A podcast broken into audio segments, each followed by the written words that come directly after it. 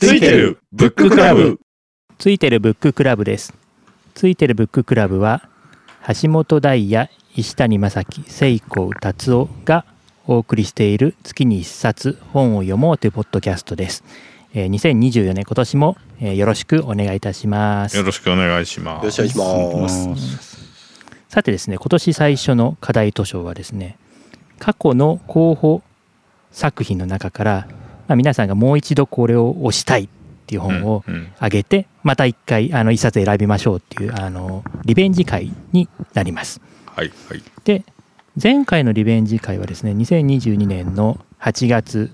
だったので約いちねんはんぶりのリベンジ会となります、うん、前回はですね私が推したあの積んどくこそが完全な読書術であるっていうのが選ばれました。リベンジとして選ばれましたが、さて今回はどうなるでしょうかというところで、えー、ざっ皆さんに、えー、再度プッシュしたい本にさつずつ上げていきたいと、えー、言っていただきたいと思います。で順番はですね聖光さん、石谷さん、大也さん、私っていう感じで、えー、いきたいと思います、うんうん、じゃあまずは聖光さんよろしくお願いします。はい、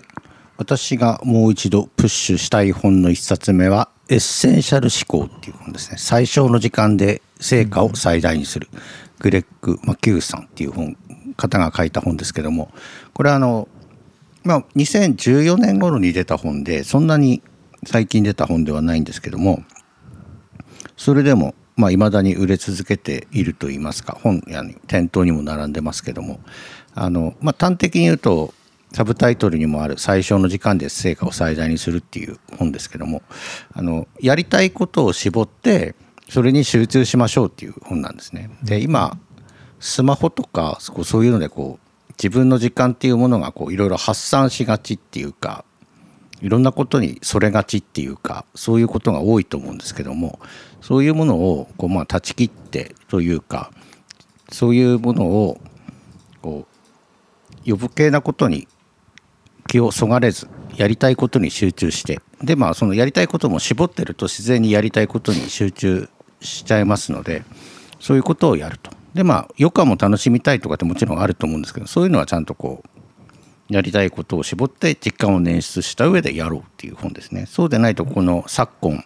いろいろだらだらね YouTube 見たりとか TikTok 見たりとかいろいろ エスエヌエス で交流したりとか、そういうので時間食ってきりないので、まあ、そういうことを改めるという意味でもこう常に身を引き締めるためにも読んでいきたい本だなと思いました。でビジネス書の流れっていうか本もいろいろ流行りしたりありますけども、ななつの習慣とかねいろいろ名著としてありますけども、なんかだんだんもうちょっと説教臭くてあれだなっていうのもありますので、最近若い人に勧めるときにはこういう集中小さいことから始めてどんどんやっていくといいよみたいな本がこういいかなと思って思いリベンジのいっさつめにしました。にさつめは美食地質学入門ですね。和食と日本列島の素敵な関係。これだんだん年取ってくるとですね、なんかよくわからないけど雑誌とか見ててもあのお取り寄せの記事とかそういうのになんかこう目が行くようになってくるんです、ま、もしくは自分が読んでる雑誌にそういうのが増えてきたりとかですね、あの新幹線大人の休日クラブとかああいう感じの本とかがついつい見ちゃうって、でそういう時にこうやっぱ教養って言いますかね、なんていうのこうバックグラウンドっていうものを知ってると、その取り寄せた時とかそういう時にもこういろいろ深みが出ると言いますか、読んでて楽しい、見てて楽しい、うんうん、食べてて楽しい、旅行して楽しいということが起きると思います。あといろんな人と会った時に、まあ、ご出身どちらですかとかそういうことを言う機会もあると思うんですけども、そういう時にこう あ, あの辺昆布の出汁美味しいですよね、それってあの皮がきれいだからですよねとか、いろいろそういううんちくというか話も合わせやすくなるのかなと思いました。で、だんだんこう、ね、年齢とともに楽しい本っていうのも変わっていくのかなと思いましたけど、ちょうど今私が楽しいのはこういうちょっとやや渋めな本が好きになってきたんで皆さんももしよかったら読んでもらえればなと思っておすすめします。はい、はいはいはい、これがにさつが私のおすすめです。あ、リベンジです。はい、ありがとうございます。じゃあ次石谷さんお願いします。はい、えー、私のリベンジ本はですね、いっさつめはですね、もう私はしつこくこれを言ってるんですけど、あのコンテナマニアとしてはですね、えー、コンテナのことを、えー、皆さんにもっと知ってほしいということで、えー、日の丸コンテナコンテナあ日の丸コンテナ会社ワンはなぜ成功したのか、えっと、うん、実は売上的には約にちょうえんの会社、要はそのコンテナがなければ日本の物流は成り立たない。でこのレベルの会社でありながら、実は割と世間的にはあまり知られていないっていうところも含めて、でその正直ワンが出てくるまでは日本のコンテナ会社ってあんまり成功してなかったんですよね。でそのみっつぐらいの小さい小さくはないんだけども、あのコンテナ会社が要は合併してワンっていう新しい会社ができて、でで結構これ失敗するんですよ、このパターン割と。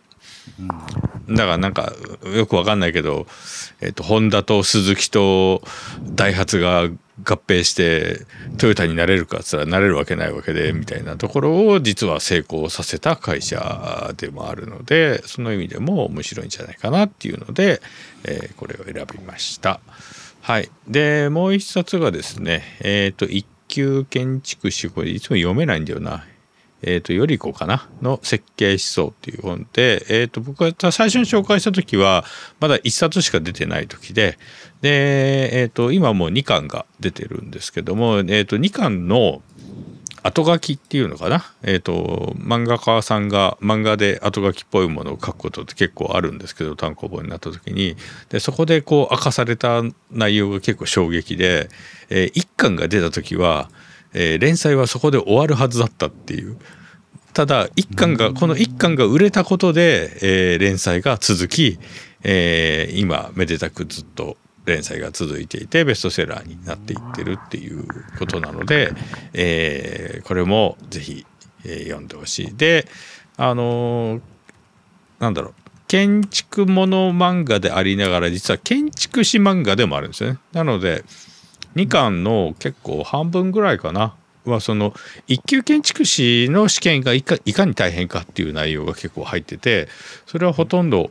あの僕も知らない内容でもあったので、それが漫画で読めるっていうのも非常にいい、えー、内容かなというところで、えー、と僕のリベンジのにさつめにこれを選びました。はい、以上です。はい、ありがとうございます。じゃあダイヤさんお願いします。あ、はい、えー、っとそうですね、いっさつめはオーバーストーリーっていう、えー、リチャード・パワーズが書いた小説なんですけども、うんまあ、これを推す理由は今世紀に入ってからのにじゅうよねんめ、えー、であのこの本がどう考えても一番いい小説であるとものすごい感動したと。小説でこんなことってできるのかっていうか、そのなんか小説のアートとしての凄さを感じた本だからなんですね。であの木、えー、植物の木ですね、木がテーマで、オーバーストーリーっていうのは樹木の上部の上の方を表す言葉で、アンダーストーリーとオーバーストーリーってあるんですけれども、あのこれはそのまあ木の上の方を指す言葉であり、あとまあすごいストーリーっていう意味でもあると、オーバーストーリーでなんですけど、じゅうにんの、えー、人物があの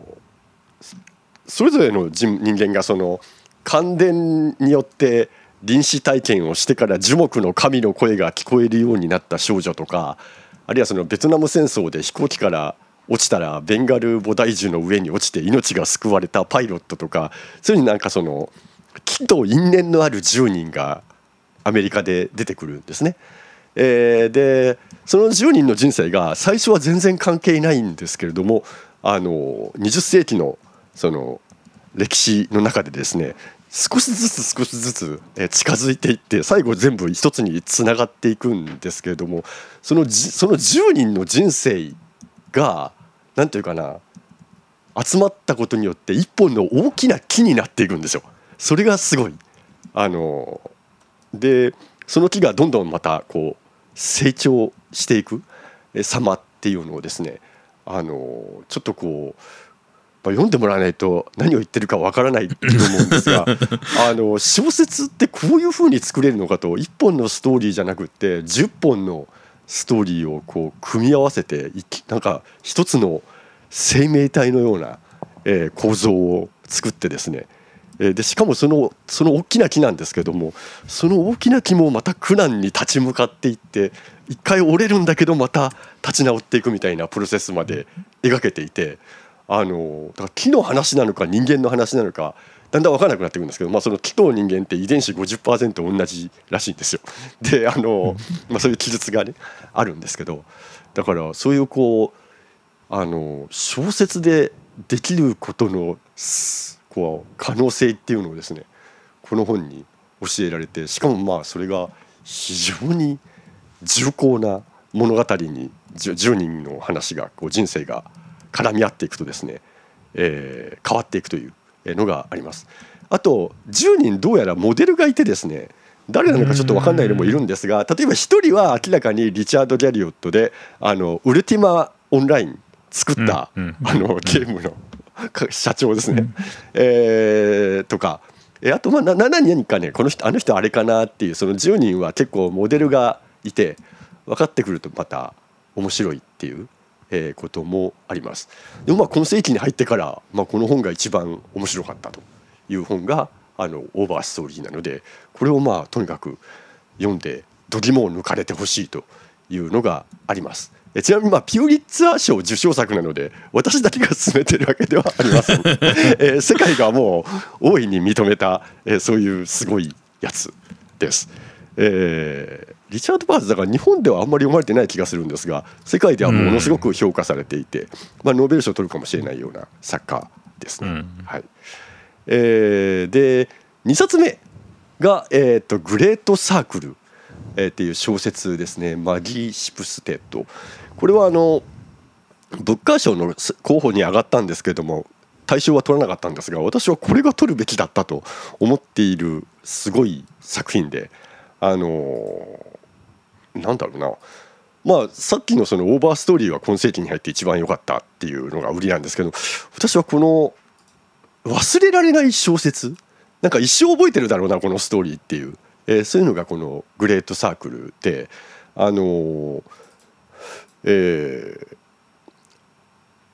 とせんきゅうひゃくごじゅうねんぐらいが舞台なんですけど、そのマリアン・グレイブズっていう女性のパイロットが、あのー、世界一周飛行の達成の直前にいるんですよ。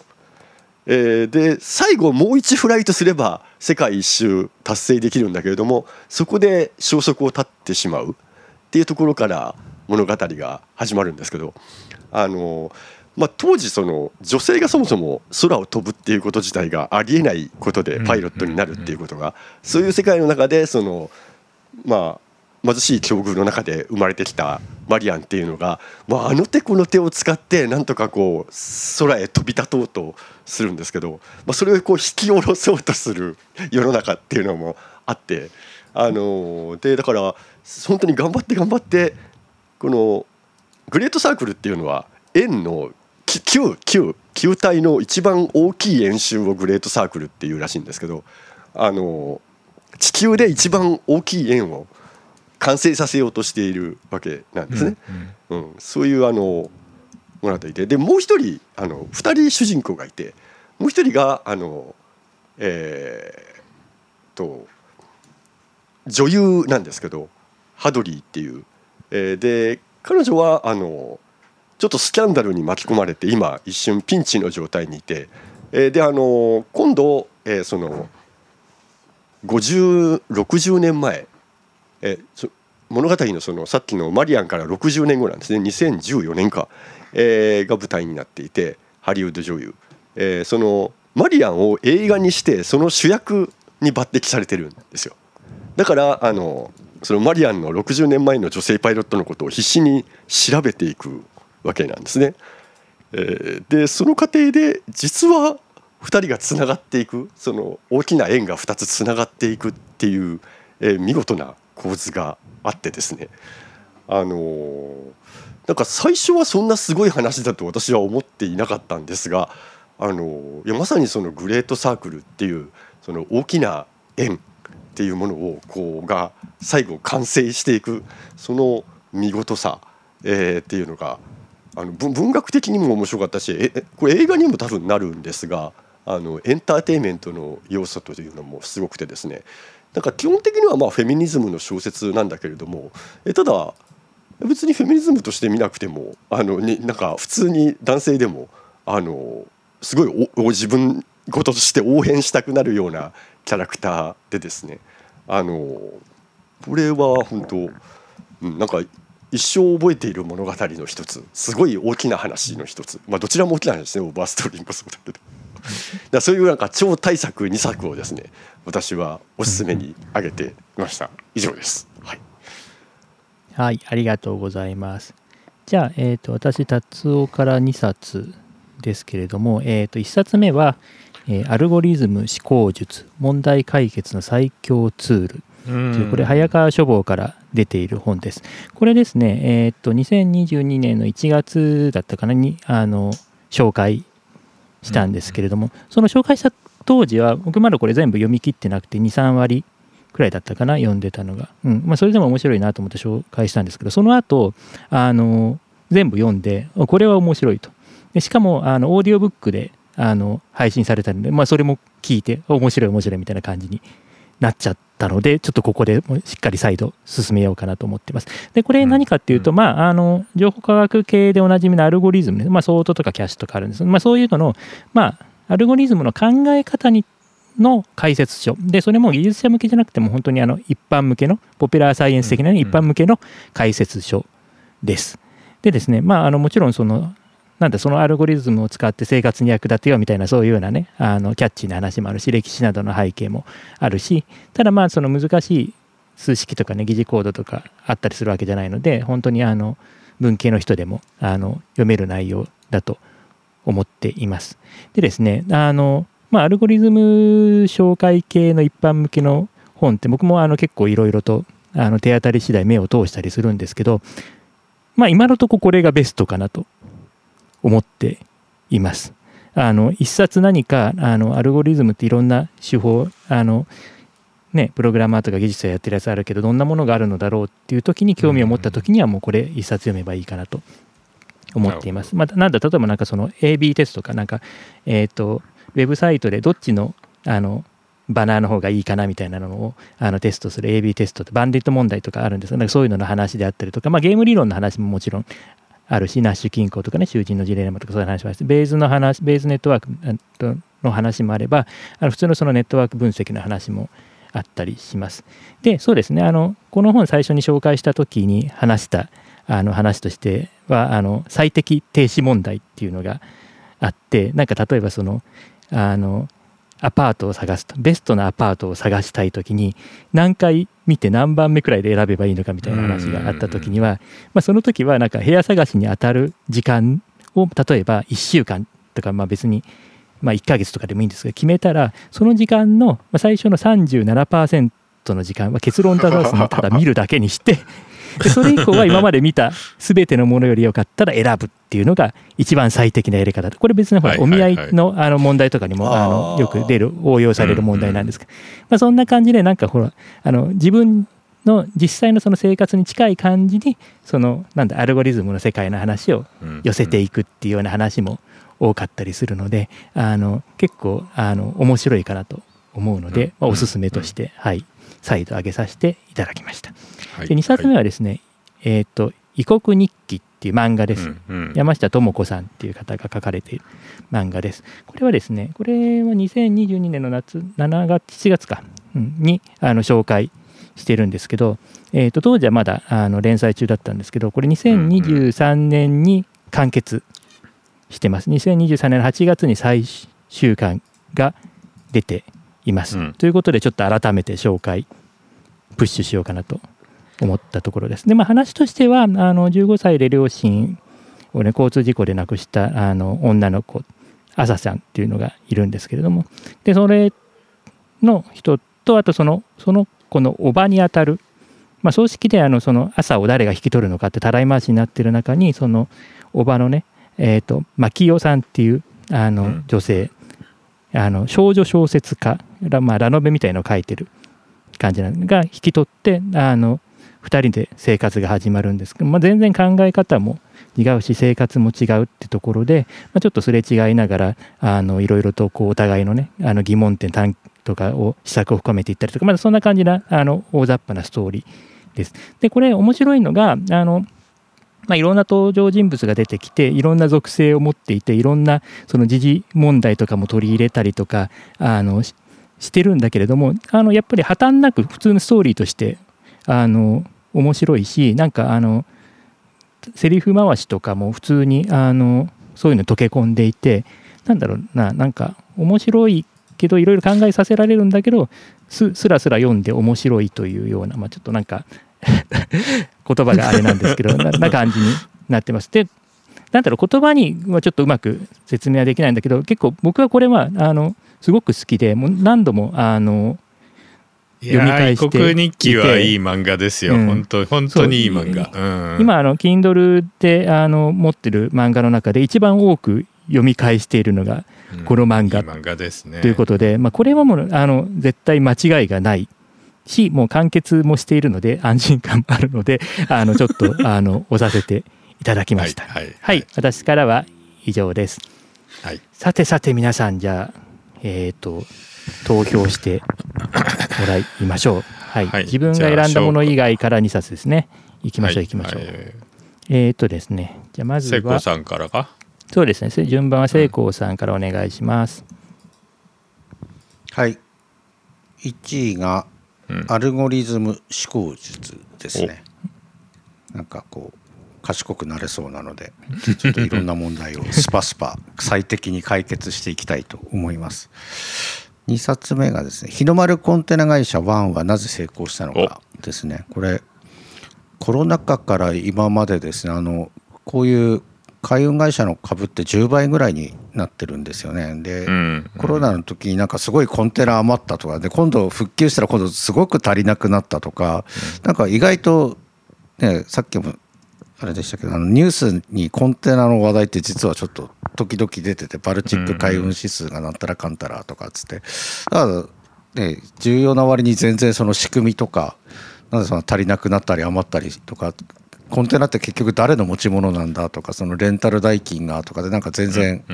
わからないことだらけなので、ちょっと一回読んで勉強してみたいなと思いました。はい、これがにさつです。はい、はいじゃあ石谷さんですね、お願いします。えー、僕はさっきちょっと口を挟んでしまったのでもうバレバレかなと思うんですけど、いちいは異国日記ですね。えっとこれはなぜかというと、僕もこれそのうち紹介をしようと思ってたぐらいで、でちょっとさっきの達夫さんの説明にやると、これね面白いのは、その最初に両親が亡くなってたところから生活がスタートするんですけど、キーになってるのはお母さんの方なんですね。要するにそのおばさんに引き取られて、もう死んでしまった人なんですだけども、えーと、その子供とその兄弟によってそのお母さんがどういう人であったのかっていうのがちょっとずつちょっとずつ見えてくるんですよ。だからもういない人のことをこういう形で表現するっていうのも非常に手法としてはうまくて、えー、本当これはあのなんかいいところでいい感じに終わってるっていうのも含めて非常にいい漫画ですね、これは。はい、っていうのでこれは進めざるを得ないっていうのがいちいで、にいは僕は多分当時もこれを選ぼうかなってすごく悩んだことを思い出したので、えー、美食地質学入門、はい、これは読んでみたいなみたいなところが、やっぱね最後ね水なんですよねっていうところはやっぱあるので、あの僕は何年前かな、じゅうごねんぐらい前にイスタンブールに結構長くいたことがあるんですけど、まあとにかく水が硬いんですよ。もうカッチカチっていうぐらい硬いんですよね。でやっぱりトルコ料理ってそれと非常に結びついてて、であとトルコの人ってご飯食べるときに異様にヨーグルトを飲むんですけど、それもやっぱ水と関係していたりとかっていうところで、そういうのは分かってるくせに実は日本のことをあんまり よ, よく分かってないよねみたいのも含めたっていうところは疑問として持っているところではあったので、これにしました。はい、以上です。はい、ありがとうございます。じゃあダイヤさんお願いします。